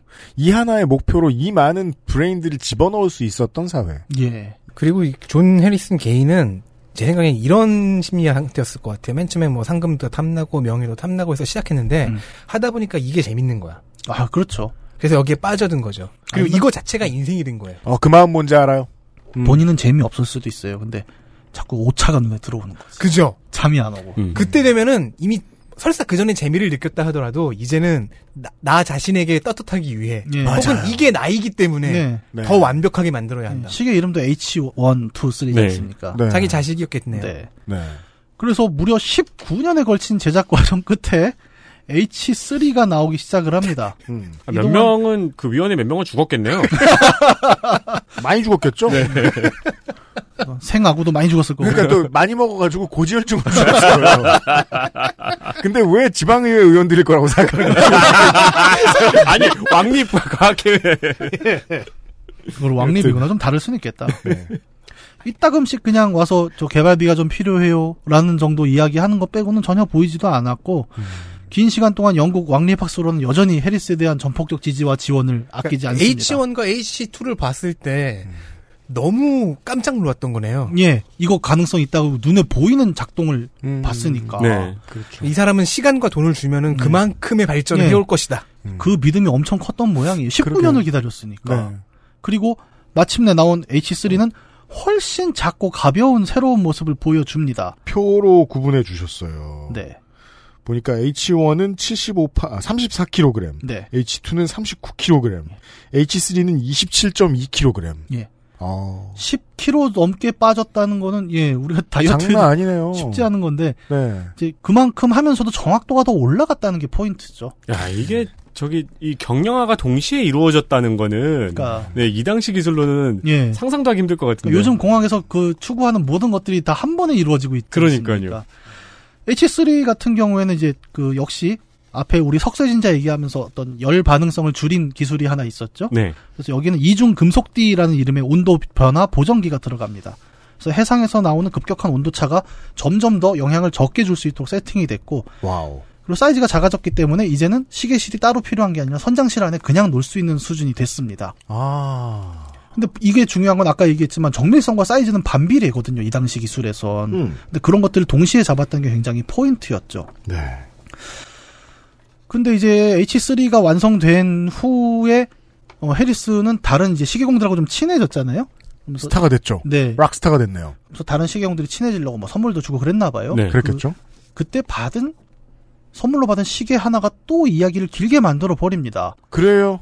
1753년에 Worshipful 시계 종합 시계공 조합의 이제 존 제프리스라는 사람이 있어요. 이 사람 이름도 되게 평범하네요. 아, 정말 이 사람은 저건 아닌가? 키위 이름 아닌가 이거? 그 존 해리슨이 이제 자기 설계를 해주고 request가 있어서 이 사람한테 이제 시계공한테 설계도랑 요구사항을 주고 시계 하나 만들어주세요라고 휴대용 회중 시계를 하나 요청을 해요. 뭐 해상 시계는 아니고 이건. 근데 이 시계에 자기가 요구한 기술들이 들어가서 구현이 된 거죠. 제프리스가 꽤 잘 만든 모양이에요. 그래서 해리슨이 받아봤는데 회중 시계니까 손에 드는 휴대용 아닙니까? 네. 네. 앞에 있는 H1, H2, H3는 거치형이었잖아요. 네. 근데 자기가 요구한 기술이 들어간 회중 시계를 만져보니까 되게 정확한 거예요. 온도에도 반응이 없고, 어? 오. 그러면 내가 H3를 저렇게 크게 만들 이유는 뭐야? 저렇게 크게 만들 이유는 예. 기술상의 한계 아니었나요 이 당시? 그런 줄 알았는데. 근데 만들던 도중에 돌파구가 보여버린 거야. 예. 이 지점의 포인트는 어, 존 해리슨이 더 이상 혼자 작업하는 것이 아니라 네. 시계공 그룹이라는 기술 집단과 교류하면서 새로운 아이디어를 추가했다는 점이죠. 이게 기술사에서 그런 기술사가 그렇게 돌아가더라고요. 네. 어느 분야가 이제 시작될 때쯤에는 테슬라 같은 천재 발명가들이 팍팍 튀어나와서 예. 그런 개인들이 이끌어요. 예. 그 다음에는 반드시 팀이 업적을 이뤄나가는 쪽으로 바뀌더라고요. 어, 이 중간에 있었던 사람인데 그 두 가지를 다 할 수 있었나 보네요. 예. 존 해리슨 프로젝트 밴드가 생겼군요. 예. 그렇게 해서 1759년에 해리슨은 H4라는 기계를 들고 나옵니다. 또 몇 년이 지난 겁니까? 6년이 또 갔어요? 검색해보시면 나온 이미지를 보면 H3까지의 이미지와 완전히 다른 시계가 하나 나올 겁니다. 그냥 우리가 아는 회중 시계가 나오는데 네. H4에선 이제 예술이 됐네요. 네. 이거는 좀, 그니까 손에 들기는 커요. 그니까 지름이 12.7cm짜리 동그란 시계예요. 근데 앞에 그 H3까지 시계와는 완전히 다른 형태고, 무게는 1.3kg가 됐습니다. 이건 이건 H3, H3는 선장실 안에 비치한다 혹은 설치한다였지만 네. 이건 서- 선장 책상 위에 던져둔다잖아요. 이제는 선장 코트 안에 들어가서 우리가 자주 보는 그 장면 있죠. 코트 속에 손을 아. 넣어서 꺼내보는 시계의 개념이 해상시계, 정밀함을 요구하는 해상시계에 들어가기 시작합니다. 비록 한 손 가득이지만 네. 그러니까 1759년에 WWDC예요.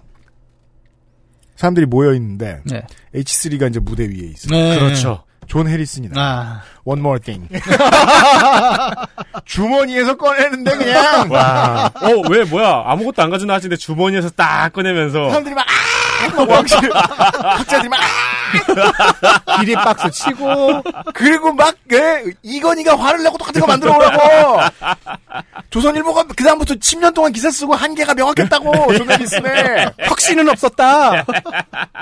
크기가 작아졌을 뿐이다. 이런 천지개벽이군요. 예.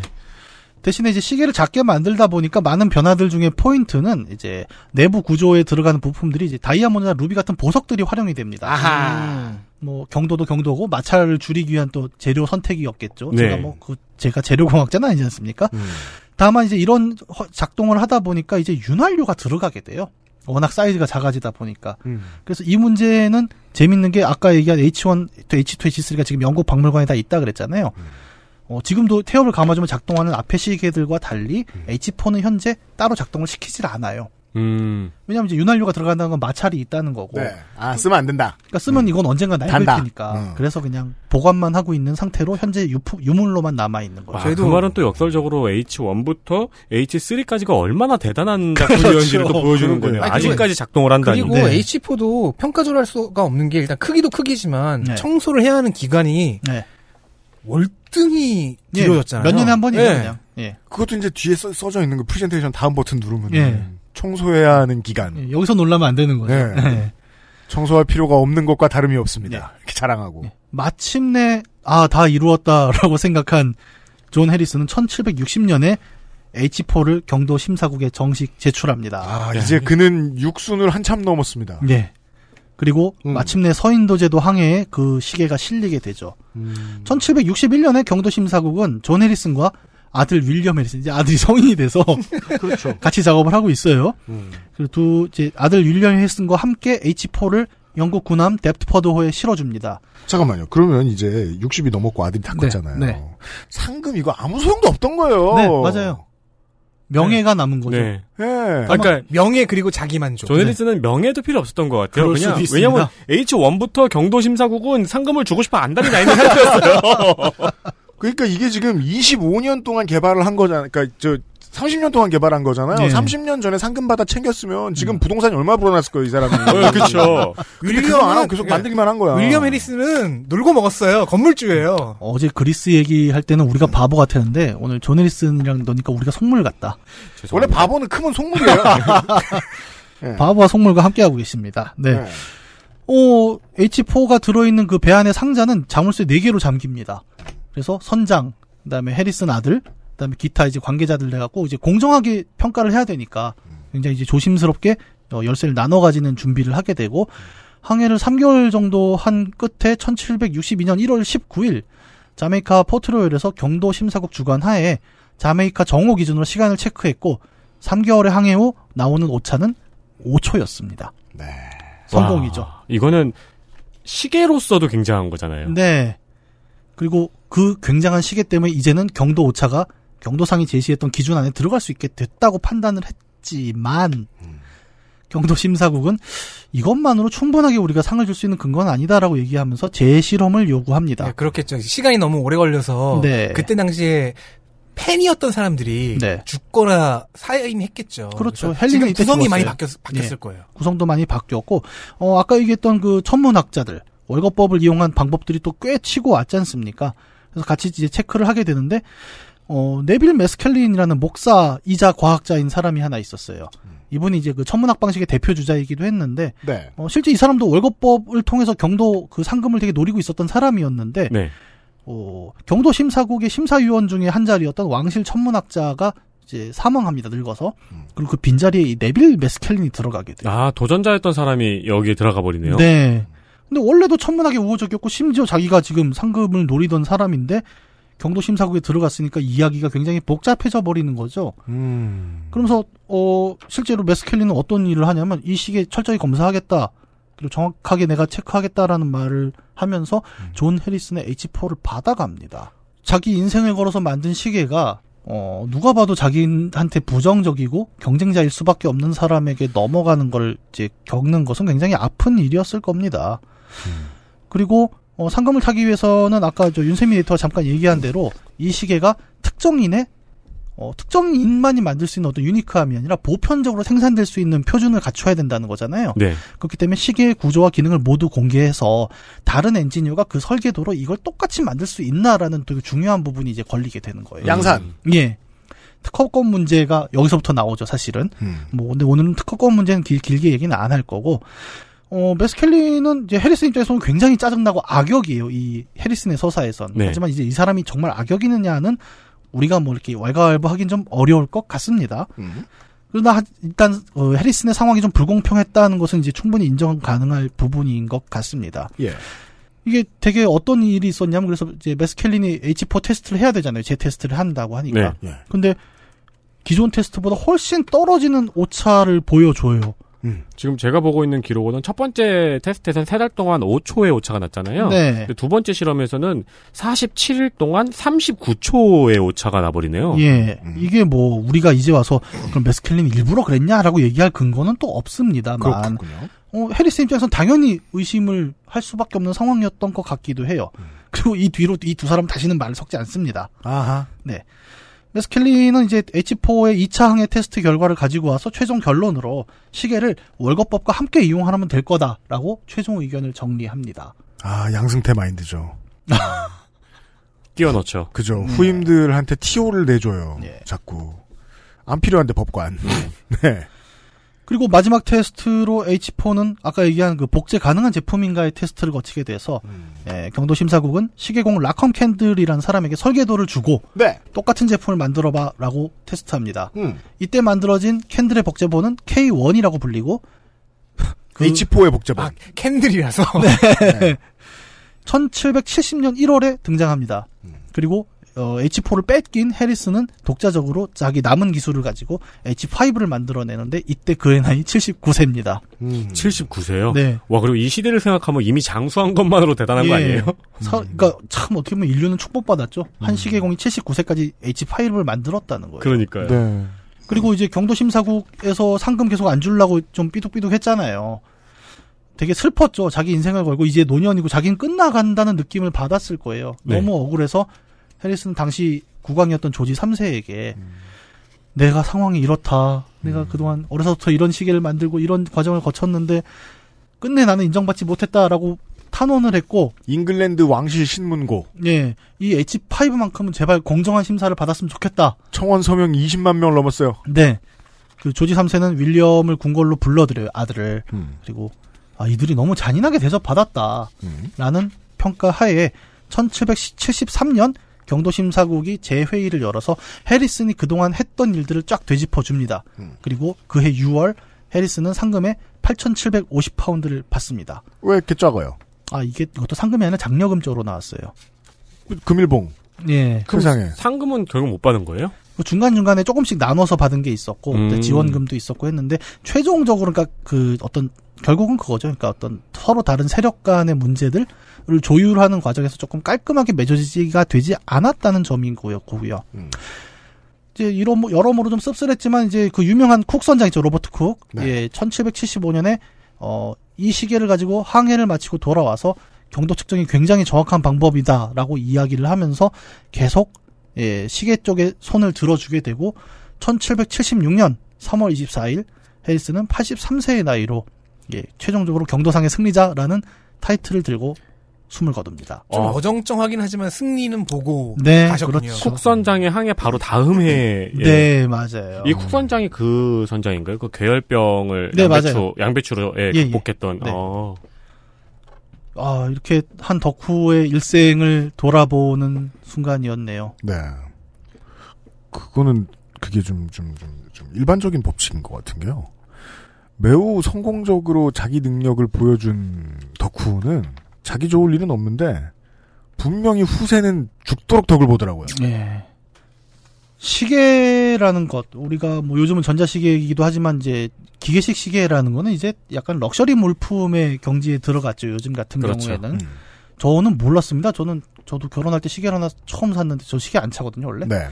그 태엽 시계를 샀는데 그 안 감으면 멈추더라고요. 맞아요. 그거를 되게 뒤늦게 알았고 근데 요즘 기계식 시계 중에는 그 자동으로 태엽 감아주는 시계가 또 있습니다. 걸어, 걸어 가면 감, 감아 지잖아요. 예, 나는 그걸 몰랐어요. 그래서 그 자동으로 이렇게 좌우로 도는 거치대도 있어요. 네. 그러니까 나는 야 그런 게 아, 있는 그게 줄- 그런 용도구나. 예, 예, 네, 예. 그게 그 용도예요, 태엽 자동 감아주는 태엽. 네. 용도더라고요. 전자식 시계가 개발이 되고 이제는 뭐 쿼츠로 계산하는 시대를 넘어서 원자 시계가 이제는 돌죠. 네. 네. 원자의 진동을 가지고 시간을 체크하는 시대고 GPS가 대표적입니다. 뭐 우리 UMC가 GPS 얘기를 굉장히 자주 해요. 그 무슨 얘기 나올 때마다 GPS, GPS 얘기를 하는데 이 GPS도 시간 기준으로 작동을 합니다. 그러니까 GPS를 켜면 우리는 위도 경도를 도분초까지 정확하게 짚어주는 걸 볼 수 있죠. 맞습니다. GPS 원리를 살펴보면은 어, GPS 기계 안에 되게 정확한 이제 세숨 시계가 들어가 있어요. 그리고 그 시계를 이제 어, 떻게 쓰는 거냐면 GPS 수신기들이 신호를 보내요. 어, 네. 시간을 알려줘.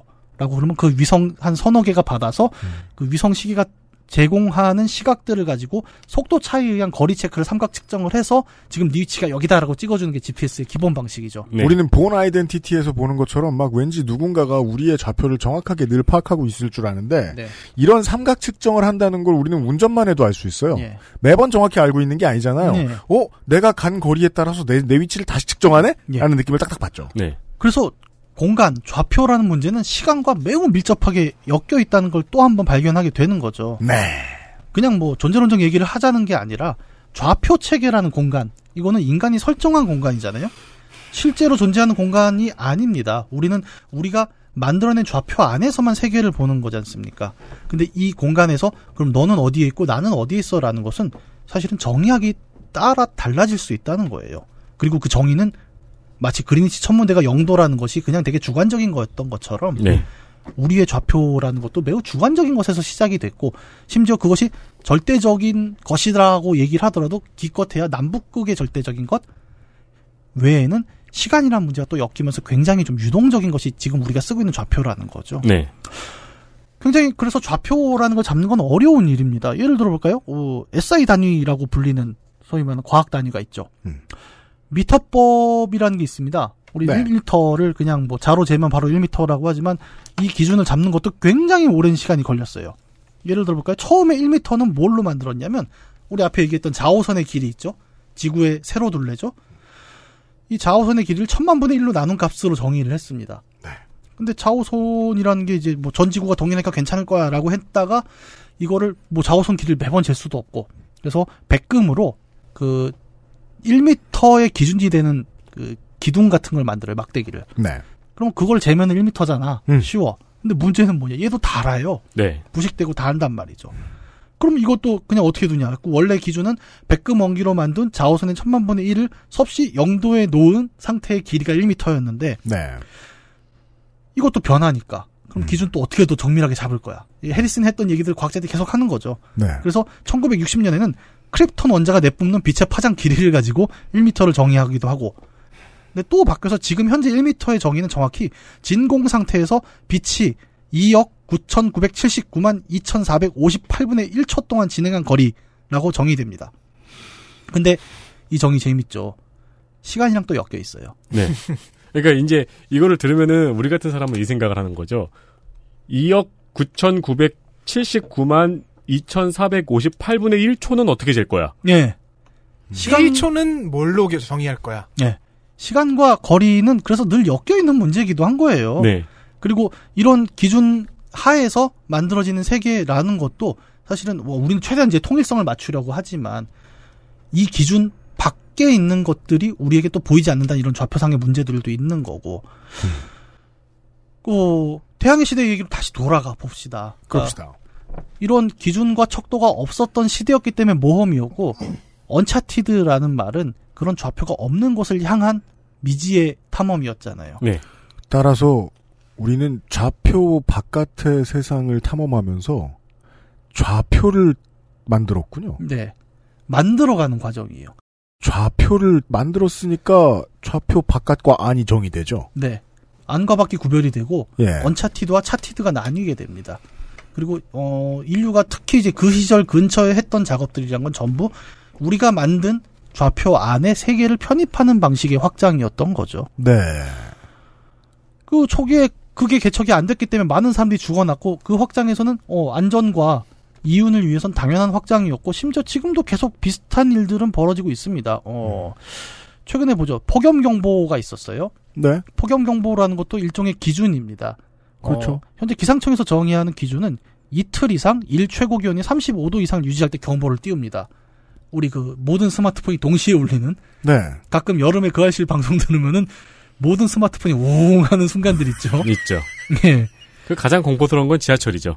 아, 지하철에서 아, 모두가 그러니까. 네, 뭐 네. 공습 경보 같기도 하고. 예. 네. 네. 이거 근데 나온 지 몇 년 안 됐잖아요. 네. 이 기준을 잡은 것도 최근의 일이라는 겁니다. 음. 2018년부터는 어, 폭염은 자연재해의 일종으로 분류되기 시작했습니다. 음. 이 경보는 결국 사람을 안전하게 살리기 위함이죠. 맞아요. 그 폭염이 계속되면 정말 죽는 사람들 나오지 않습니까? 맞습니다. 그 영등포에 있는 그 개별 냉방이 안 된 쪽방촌에는 그래서 폭염 경보 뜨면 소방차들이 와서 물을 뿌려요. 네. 건물 건물에다가 음. 열시키라고. 네. 그런 작업들이 이제 따라오면서 결국 사람을 살리기 위한 어떤 방식으로 폭염 경보라는 게 들어가게 되고 여기에서의 척도는 온도죠. 네. 그 온도도 사실은 정의된 지 그렇게 긴 시간은 아니었어요. 생각해보세요. 우리가 쉽죠? 섭씨 0도는 물이 언다. 그렇죠. 섭씨 100도는 물이 끓는다. 근데 요새 좀 바뀌었다고 하죠. 이것도 100도가 아니죠. 네. 끓는 점이. 이것도 되게 복잡한 이야기죠. 그것도 무슨 몇 억분의 1 이런 거 했겠구만, 너 예. 했겠구만. 이건 아예 온도계의 철학이라는 책이 하나 나와 있습니다. 네. 이 책을 보면은 정말 책이 뭘 다루냐면은 섭씨 0도는 어떻게 정의하는 거예요. 과학자들이 싸운 얘기를 다 다뤄요. 음, 그거, 그게 이제 우리가 이 4시간 동안 듣지 않고 들었으면, 저 TMT가 무슨 또 재미없는 얘기를 하려나? 그러면서 안 기대 예. 했을 거예요. 근데 재밌을 것 같네요. 그렇죠. 그러니까 예. 제가 책 얘기를 더 안 할게요. 음. 충분히 여러분이 아 이 이쪽 과학에서는 무슨 일이 벌어졌겠구나를 예측하실 수 있고 네. 그 예측의 과정들도 매우 재밌습니다. 물을 끓이면 100도가 되는데 그러면 100도의 물은 그 냄비 위에가 100도야, 밑에가 100도야 이런 걸로 싸우는 거예요. 뭐 이쪽 이쪽에 존 해리슨과 네. 헨리와 네. 어이 누구야 이 매스켈린과 라컴 캔들 이런 예, 사람들이 한바탕 왈츠를 췄겠죠. 예. 저는 그 과정들이 참, 그니까, 자기들끼리 막 지지고 볶고 싸우는 그 과정이 지금 우리가 사는 세계를 만들어낸 기준이라고 생각을 하거든요. 몇 세기 동안. 네. 그리고 뭐 지금도 현재 진행형이지 않습니까? 네. 온도, 길이, 질량, 좌표. 우리가 사는 소위 말하는 근대 이후의 세계라는 것은 정확히 말하면 척도 안의 삶이죠. 우리가 느끼는 어떤 좌표 안의 삶이라는 것은 편의성을 넘어서 때로는 생존 자체를 좌우하기도 합니다. 태양의 시대가 대표적이었죠. 네. 예, 정의되지 않은 항해는 죽음을 불렀으니까요. 음. 어떤 면에서 우리는 그래서 호모 기준이쿠스라고 불러도 될 정도로 음. 기준과 좌표 안에서 살아가는 존재들이에요. 아 저 이거 이상하게 아, 지나갔네요. 호모 기준이쿠스가 기준이군요. 이런 용어가 있는 줄 알았잖아요. 아, 미안합니다. 그냥 뭐, 저, 동네에 사는 오 기준군이 자기를 귀엽게 부르는 매칭 같잖아요. 기준이에요. 저는 이 얘기를 왜 드리고 싶었냐면은 작년에 제가 그 삼국지를 가지고 그 수치화하는 세계, 데이터화하는 세계의 문제점을 한참 이야기한 적이 있었습니다. 그렇죠. 장수는 내추럴한 장수가 아니라 숫자의 조합으로 존재한다. 네. 그리고 그 숫자는 게임에서 확률로 환원되고, 네. 예. 숫 자로 표기했을 때가 놓치고 있는 한계점을 그때는 많이 얘기했다면 음. 오늘은 그 반대쪽에서 수치화되고 척도화된 세계가 또 한편으로 만들어낸 안전한 세계 혹은 모두가 어, 시간과 공간을 함께 맞춰서 움직일 수 있는 효율의 세계를 만든 점도 있다는 얘기는 같은 회사가 만든 대항해 시대라는 게임에서 술집 GPS를 뽑아드는 것에서 우리가 볼 수 있는 하나의 또 힌트라는 거죠. 네. 음. 그렇게 하- 말하면은 어, 고에이는 네. 이 기준과 척도를 게임에 활용을 가- 아주 잘하는 회사라고 서술할 수도 있겠군요. 뭐 제가 지지난 시간에도 말씀드렸지만 고에이는 그런 회사는 아닙니다. 알고 한 짓이 아니다. 네, 저는 그 회사를 그렇게 좋게 생각하지는 않는데. 그러니까 어 저도 뭐 그렇게 이제 그래서 어떤 저도 뭐 같이 예. 평가는 하지 않았습니다. 고의 게임을 두 번 얘기했지 않습니까, 제가. 그러네요. 한쪽에서는 긍정적인 어떤 좌표와 측정의 문제, 음. 한쪽에서는 그게 갖고 있는 한계. 그러니까 어떤 것 사물도 저는 일장일단이 있다고 봐요. 그러니까 네. 가능성과 한계를 동시에 이야기하는 것이 어떤 게임이 다루는 데이터의 세계라는 음. 것도 마찬가지 좀 측면에서 접근할 수 있을 거라고 생각을 하고 네. 특히 이제 제가 늘 생각하는 것은 그 좌표 언차티드라는 표현이 있지 않습니까? 네. 차팅된 세계가 갖고 있는 한계를 우리는 생각을 해야 된다는 거예요. 그래요? 예. 지구가 좌표화가 됐고 이제는 음. 지구 전역이 다 좌표 안에 들어오는 시대가 됐지 않습니까? 인류는 지구를 숫자로 뒤덮는데 성공한 지 좀 됐습니다. 예. 우리가 우주로 못 나가는 이유는 우주가 아직 그만큼의 좌표계가 안 됐다는 이야기이기도 해요. 네. 우리가 아직 우주에다가 번호를 막 적어놓지 못했어요. 네. 별에는 번호를 다 달아놓지만 음. 뭐 거기에는 단순히 좌표만의 문제는 아니겠죠. 지금 계속 엄청 발전을 했잖아요. 이제는 어지간한 거리를 다 광년으로 재고 있고 네. 그런 과정들이 있는데 뭐 남은 훗날에 저는 이제 지난 시간에도 얘기했지만 이제 마지막 남은 모험이라면 우주일 것이다. 음. 근데 그 시기가 된다면은 이제 지금 우리 시대의 과학자들이 하고 있는 우주에 대한 좌표화의 역사들을 누군가가 이렇게 다루겠지라는 생각은 하죠. 그러게요. 그 DC 코믹스의 그린 랜턴 있잖아요. 네. 우주 경찰이지 않습니까? 음. 전 지구를 3,600개 구획으로 나눠요. 섹터로. 음. 네. 지구가 2814 섹터예요. 예. 그렇다는 건 그린랜턴 군단의 입장에서는 이 우리의 우주가 다 구획화, 차티드가 된 상태잖아요. 예. 그 구획마다 파출소가 있겠죠. 각 섹터마다 두 명씩 그린랜턴을 둬요. 네. 두 명씩 징집을 해서. 네. 근데 그렇게 구획을 나누어서 차티드를 했는데 이야기가 진행이 되면 더 스케일이 커지면서 음. 반물질 우주가 등장하고 음. 그 그렇다면은 우리의 물질 우주와 바- 비교해서 그쪽 우주는 차티드 되지 않은 언차티드의 우주죠. 예. 근데 그런 식으로 늘어, 늘어나더라고요. 지금 그 그린랜턴 징집이 돼요? 아, 그린랜턴은 징집이에요. 그러면 ILO가 가만히 있어요? 우주에는 ILO가 없어서 인터스페이스겠지. 약자가. 음, 원래 인권은 늦게 따라와요. 네. 덕후스럽게 그 구현하자면 전임자가 죽으면은 그 반지가 자동으로 빠져서 이게 그 다음 적임자에게 찾아가요. 닦아서. 아이에로가 싫어할 게 많네요. 그렇죠. 뭐 아동 노동도 시킨다는 거 아니야? 네. 예. 한국이네요, 거의. 한국은 그 아직 차트되지 않은 노동 국가예요? 그렇죠. 음. 차팅이라는 것은 비단 과학의 얘기만도 아니에요. 네. 한편으로는 예를 들어서 우리 그런 얘기 많이 하지 않습니까? 그러니까 빈곤층을 두고 어떤 통계를 뽑는다고 했을 때 그때 처음 우와 한국의 빈곤층이 이렇게 많아라고 얘기하는 것은 그 빈곤층이 갑자기 생긴 게 아니에요. 차트 안에 들어온 거죠. 예, 그 통계를 처음 잡았기 때문에 측정이 된 겁니다. 네. 그런 범, 점이 범죄율 증가해서 그런 네. 일이 자주 일어나죠. 네. 그런 점이 그러니까 비단 자연과학의 문제만은 아니라는 거예요. 우리가 그냥 뉴스를 보고 뭐 이런저런 여론을 이야기하는 것도 사실은 굉장히 우리 프레이밍이라고 하지 않습니까? 네. 그 프레이밍도 잘 보면은 각각의 이슈들, 각각의 인물들 사이의 관계들이 좌표화되어 가는 관계입니다. 네. 미디어는 그런 좌표화를 하고 있죠. 네. 그리고 우리는 그 좌표 바깥에 있는 것들을 때로는 없다고 생각합니다만 그것이 없는 것이냐는 뭐 제가 굳이 얘기하지 않아도 많은 분들이 아 제가 무슨 얘기했구나 이제 공감을 하실 거예요. 그래서 게임 대항해 시대를 가지고 우리가 기술적 얘기를 한참 하고 그 시절에 모험 얘기를 하고 했지만 결국 결론은 저는 늘 게임 이야기를 하는 것은 아닙니다. 꼭 그렇게 아, 자기 네. 변호를 마지막 줄에 한 번씩 넣어야 돼요?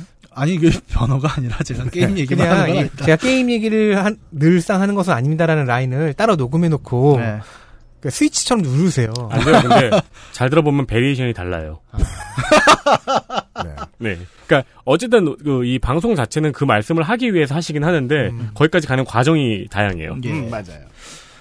어, 이렇게 해서 저기 대항해 시대를 시작해서 좀 이상한 데로 흘러온 이야기를 좀 정리를 해보려고 합니다. 저는, 어, 엔지니어가 아니어서 그런가? 굉장히 그 엔지니어, 네, scientist들에 대한 동경과 존경이 좀 있습니다. 네. 이렇게 치열하게 어떤 자기가 목매는 문제에 자기 삶을 담글 수 있는 것은 저 같은 사람은 사실 꿈도 못 꿀 일이긴 하거든요. 음. 100만 분의 1초를 위하여. 예. 그리고 그런 사람들이 쌓아온 어떤 터전 위에서 지금 살고 이런저런 이야기를 하고 다니고 있으니까요. 네.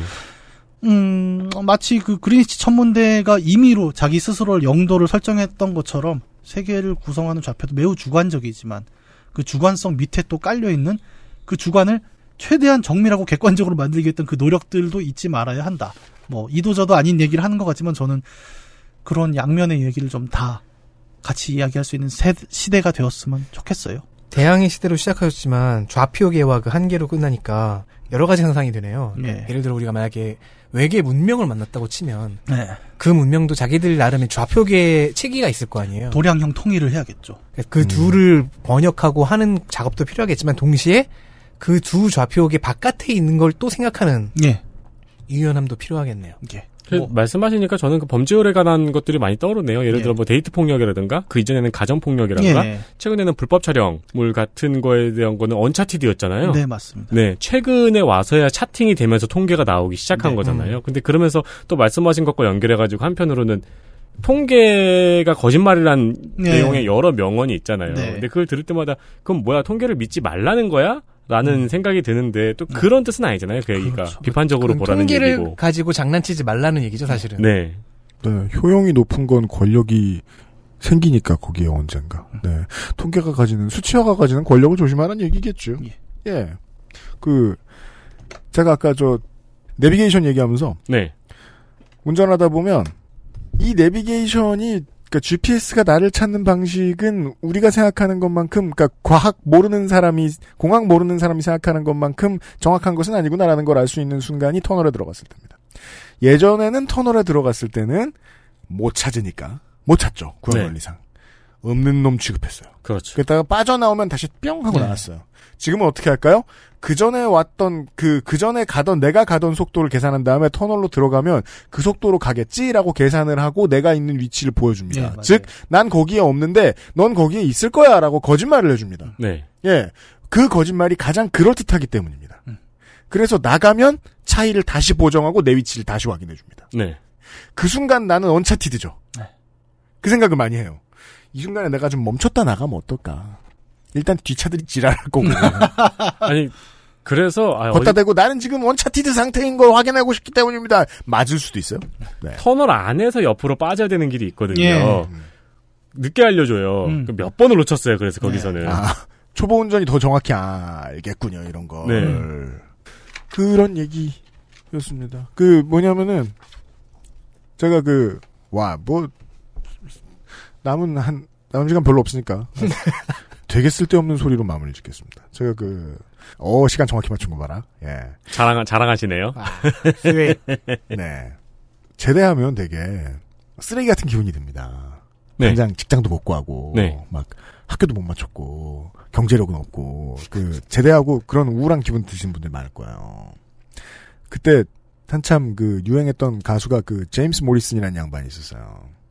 여러분들은 이제 2002, 2000 뭐, 뭐 3년, 4년 이때쯤에 그 KTX 광고 노래 그 You Give Me Something으로 잘 알고 계시죠. 네. 그 당시에는 뭐 제임스 모리슨 노래 좋아 그러면 옆에 있던 애가 므라즈 막 이랬었죠. 아, 앨범 제목이 Undiscovered였는데, 제가 그 노래를 정말 정말 좋아했었거든요. 그 후렴구 내용이 그거예요. 내가 길을 이- 잃어버린 게 아니고 내가 발견되지 않은 것이다. 음. 대항해 시대, Age of Discovery가 무엇을 발견했는가를 4시간 동안 들었어요. 네. 그 저는 뭐, 향료, 융, 그러게, 향료, 돗자리랜다. 융단, 돗자리. 돗자리 있겠지, 많이 가면. 유, 유비가 왜 나와 여기서? 지팡구, 이런 것만 방- 발견한 줄 알았는데, 요걸 발견한 거예요. 들어보세요. 최초의 이제 그 원숭이가 인류가 됐던 그 양반들이 이런 것들을 발견합니다. 아, 불도 발견하고요. 네.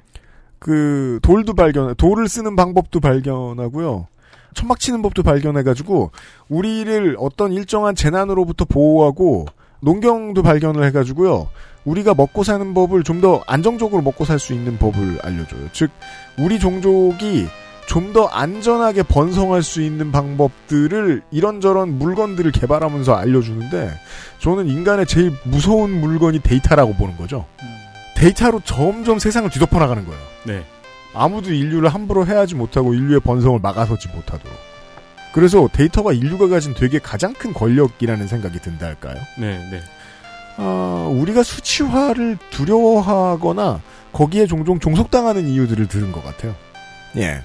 그래서 그 내비게이션을 굉장히 싫어하는 사람 제가 알고 있는 존재를 꼽자면은 붕어하고 배스 그리고 저희 아버지가 있거든요. 네. 저희 아버지가 낚시를 좋아하시는데 이 내비게이션이 나오기 전 내비게이션이 나오기 전까지 그 낚시꾼들은 대항해 시대를 즐기고 있었어요. 아. 포인트를 찾아다니며 네. uncharted 포인트. 네. 근데 지금은 내비 찍으면 와버려가지고 자기가 알고 있던 데가 다 점령이 됐다는 거예요. 아. 네, 그 싫어하시거든요. 그러니까 따라가다 보면 진짜 산 속으로 막 바퀴 빠지면서 들어가가지고 막 거기서 하시고 막 그랬거든요. 그런 윤세민 아버지도 시계의 시간은 봐가면서 움직이십니다. 그렇죠. 네. 데이터의 어, 힘과 그것을 추구했던 인류에 대한 얘기였습니다. 네. 여름방학 특집 밖에 문학관 시간 아, 이경혁 제독과 작별을 해야 할 시간입니다. 네. 아 훌륭한 프로젝트였어요. 네. 이런 인사말을 하고 싶습니다. 이기고 도망가다니 더러운 놈이다. 이경혁 문학인 수고하셨습니다. 예, 감사합니다. XSFM입니다.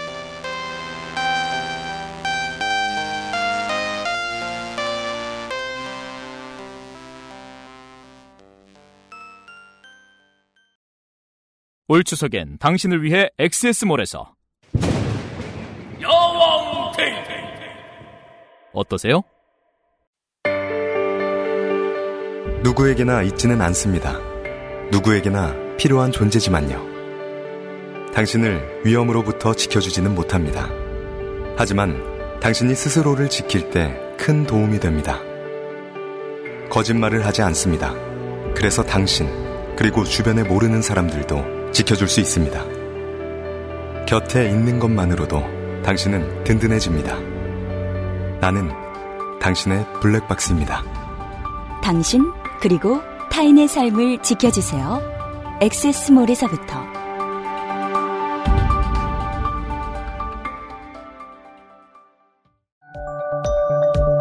펴서 접어서 눕혀서 뒤집어서 태블릿처럼 때로는 메모장처럼 세상에 없던 노트북 레노버 싱크패드 X1 요가 시리즈 실천하는 당신을 위한 노트북입니다. Lenovo for those who do.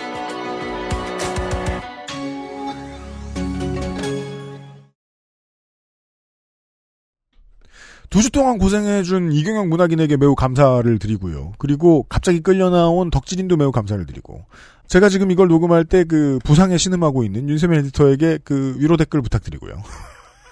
에디터가 아, 유언처럼 적어놓고 간 뉴스 아카이브를 제가 읽겠습니다. 아스트랄 뉴스 기록실 뉴스 아카이브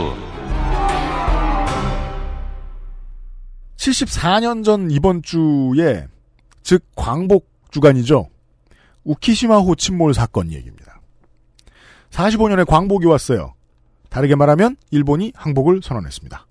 그리고 일주일 뒤인 8월 22일 일본 오미나토 항에서는 한국인 강제징용 피해, 피해자들이 탄 우키시마호가 출항합니다. 강제징용 피해자들을 태우고 부산으로 가려던 배였습니다. 이때 배에 탄 징용 피해자의 숫자가 일본에서는 3,700명이라고 했는데 당시 지역 주민과 생존자들의 증언을 통해 추정하면 7,000명이라고도 합니다. 산업화가 본격적으로 이루어지기 전의 시대에는 지금처럼 대중교통수단이 법대로 운영되지 않았죠. 아주 위험하게 운영됐단 말입니다. 어, 기차와 배 같은 것들은 용적, 용량 그런 거 없이 마구 태우고 다니고 그랬었습니다. 그래서 정부의 추산은 틀릴 가능성이 높죠. 오키시마호는 진로를 갑자기 바꿔서 일본의 마이즈루항으로 돌아갔었습니다. GHQ에서 갑자기 100톤 이상의 배들을 출항 금지시키고 24일 저녁 6시까지 목적지에 도착하지 못하는 배는 가까운 항구로 회항하라는 명령이 있었다고 합니다. 그리고 24일에 마이즈루항으로 돌아가던 중에 갑자기 폭발이 일어나고 배가 침몰하고 500명에서 수천 명 알 수 없는 지금도 확인되지 않은 인원의 인원이 목숨을 잃었습니다. 일본의 공식 발표는 524명이 사망했다고 하고 실종자 수는 모른다고 하는데 아까 말씀드렸듯이 7천 명이 탔다는 증언도 있으니까 실제로는 수천 명이 사망했을 수도 있지요. 인근 주민들에 의해서 구조된 사람만 3천 명 가량이라고 합니다. 공식적인 사고 원인은 미국이 심어놓은 기뢰입니다. 근데 우리나라에서는 일본의 고의 폭침설이 지속적으로 제기되고 있습니다. 당시에는 사건은 기뢰에 의한 사건으로 사고로 처리가 됐었고 당시 제일 한국인들의 진상조사 요구가 있었지만 이루어지지 않았습니다. 1977년 NHK에서 폭침이라는 다큐멘터리를 통해서 이 사건이 알려졌고 78년부터 마이즈루에서는 주민들에 의해서 지금까지 추모제가 진행되고 있습니다. 국내에서는 1992년 충북의 영동신문에서 생존자를 인터뷰하면서 생존자들이 한 자리에, 한 자리에 모이는 계기가 있었고, 일본의 연구자들과 변호사들의 도움으로 일본 정부에 대한 소송도 진행됐습니다. 재판 결과 1심에서는 2001년에 원고 일부에게 300만 엔을 지급하라는 판결이 있었는데 2004년 항소심에서는 청구권 협정을 이유로 기각해서 희생자 쪽의 패소로 끝났습니다. 지금이야말로 우키시마호 침몰 사건에 대해서 많이 세상에 알리고 이야기할 문제라고 생각합니다.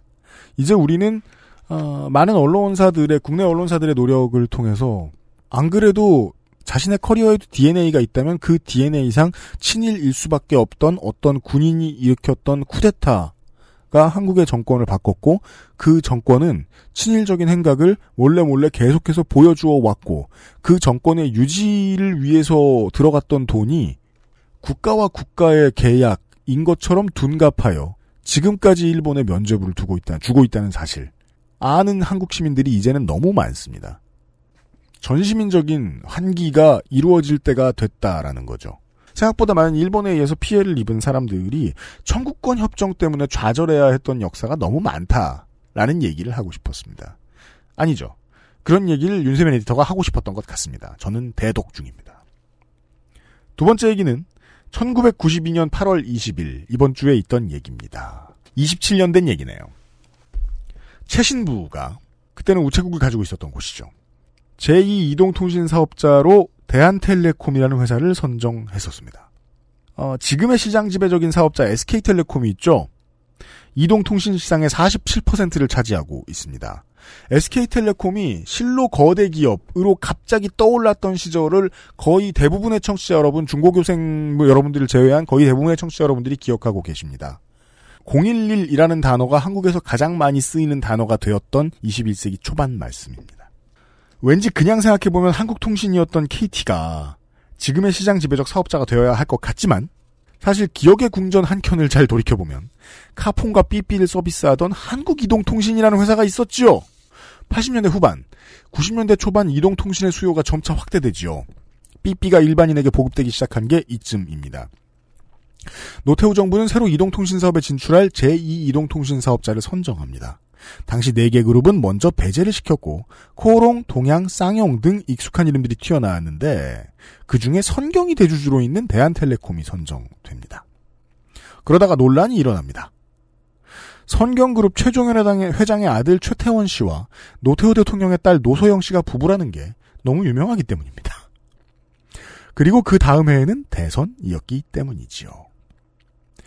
즉 대선을 앞에 두고 한 줌 마지막 레임덕 권력이라도 있을 때 자기 집안 쪽에다가 미래의 사업을 몰아주는 게 아니냐라는 비난을 들었단 얘기입니다. 여당 대표였던 김영삼 그 당시에 후계자로 강력하게 주목 지목되고 있던 사람이죠. 김영삼 역시 강하게 반발합니다. 결국 선경그룹은 일주일 만에 사업권을 자진 반납합니다. 이 당시에 특혜는 없었다는 기자회견을 무려 유공빌딩에서 합니다. 근데 그 유공은 이미 SK정유가 된 뒤였죠. 지금의. 대한석유공사가 SK에 넘어간 뒤였다는 뜻입니다. 그 유공을 어떻게 인수했는지가 더 큰 궁금증일 수준입니다. 유공빌딩에서 이 얘기를 유공빌딩에서 발표를 한다는 자체가 국민과 여론을 너무 우습게 본 거 아니냐라는 거죠. 왜요?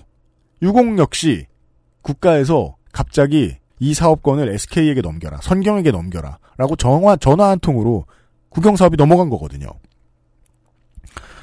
그리고 김영삼 정부에서는 제2 이동통신 사업자를 전경련에서 선정하라, 라고 방침을 정합니다.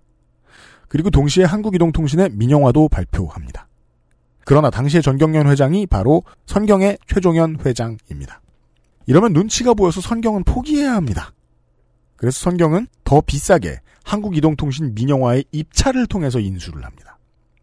그리고 제2이동통신 사업자는 코오롱과 포항제철의 신세기 이동통신이 선정됩니다. 017. 어, 짜장면 시키신 분을 외치던 신세기 이동통신. 017은 지금 어디로 갔는가? 2002년에 SK텔레콤이 논란 끝에 인수합니다.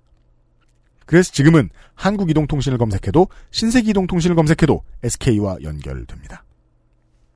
이게 무슨 소리냐? 처음에 최씨 일가가 선경의 선구자가 아니에요. 선경 직물이라는 회사의 직공, 어, 직원이었어요. 그랬는데 이 사람이 고속 승진을 통해서 기업의 세를 차지하게 되고 그 과정에서 적산이었던 성경직물이라는 기업이 최씨 일각에 넘어가게 됩니다. 그리고 나중에 두 개의 군사정권, 아, 세 개의 군사정권이라고 얘기합시다. 노태우까지 해서.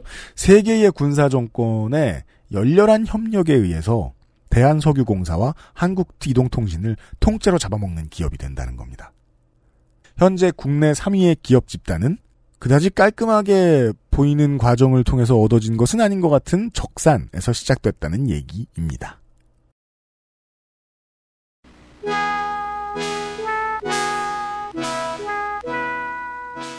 시민들이 한꺼번에 나서서 한 가지 목표를 이루기 위해서 협력하는 모습.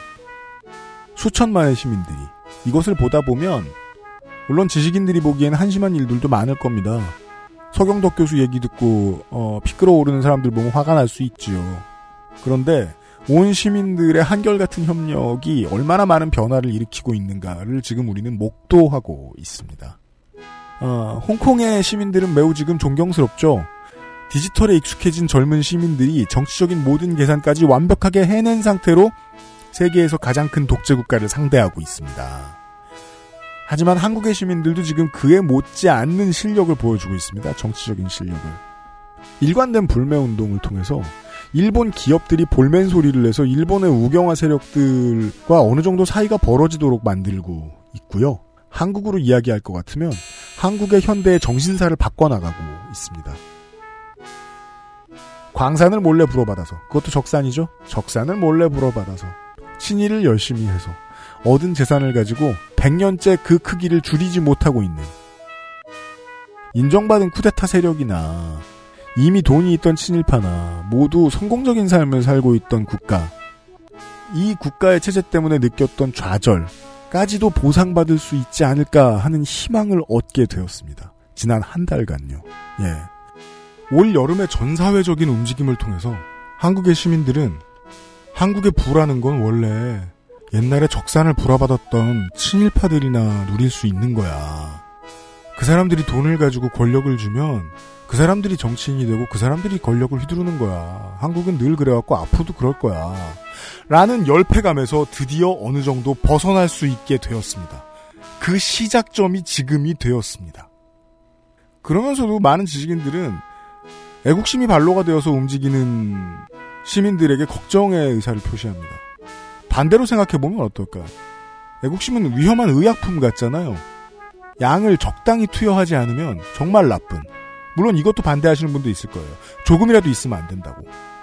그건 전 난 놓고 기억자도 모르는 소리라고 생각합니다. 애향심이 있으면 왜 안 돼요? 난 내 고향이 좋은데. 우리 학교를 좋아하면 왜 안 돼요? 나쁜 추억도 있었지만 좋은 친구들도 많았는데. 그게 나쁘게 쓰이니까 문제가 있는 거죠? 남용, 오용되니까, 한국에서는. 좋아하는 게 나쁜 게 아니에요. 애국심도 그럴 수 있지 않을까요? 나쁠 수도 있죠, 얼마든지. 위험한 마음가짐이에요. 그렇다면 더더욱이 시민들 각 개인이 이참에 많이 써보고 문제점도 파악하는 게 더 좋지 않을까요? 아예 못 쓰게 한다? 이건 총기가 아닙니다. 표의 주인은 시민 한 사람 한 사람입니다. 애국심의 효용도와 위험성 역시 시민들 한 사람 한 사람이 모두 써봐서 아는 거. 되게 좋은데 왜요? 듣기 싫을 소린가요? 제가 이런 말 하는 게 얼마나 큰 용기를 내야 되는지 아십니까, 청취자 여러분? 상당수 지식인들이 저하고 생각이 다르기 때문입니다. 네. 근데 그 사람들하고 척지겠다는 게 아니고요. 그 사람들하고도 잘 친구하고 지내면서 조성 소장하고도 얘기했죠. 그 사람들도 설득해 보고 싶습니다, 저는. 시민들의 움직임은 상수고, 그 상수가 정치적인 목소리를 한꺼번에 낼 때, 그 힘이 얼마나 강한가, 긍정적이든 아니든. 지금의 경우에는 상당히 긍정적이지만요. 그런 얘기를 오늘날의 언론인과 지식인, 정치인이 될 사람들, 조직가가 될 사람들에게 최대한 많이 설득해내고 싶다. 라는 게 그것은 알기 싫다의 되게 중요한 목표 중 하나입니다. 그 목표를 다시 한번 깨닫게 해준 한국의 하고 많은 시민들에게 감사 인사를 전하면서 방학 특집 그것은 알기 싫다를 마무리 짓도록 하겠습니다. 다음 주에는 미남 문구가 있고요. 저도 아직 어떤 결론이 날지 알 수 없는 그 신박한 취재도 하나 기다리고 있습니다. 다음 주 그것은 알기 싫다에 인사드리지요. 333회에 다시 만나 뵙겠습니다. 오늘도 수고하셨고 감사드립니다. 다음 주에 인사드리죠. 안녕히 계십시오. XSFM입니다. I D W K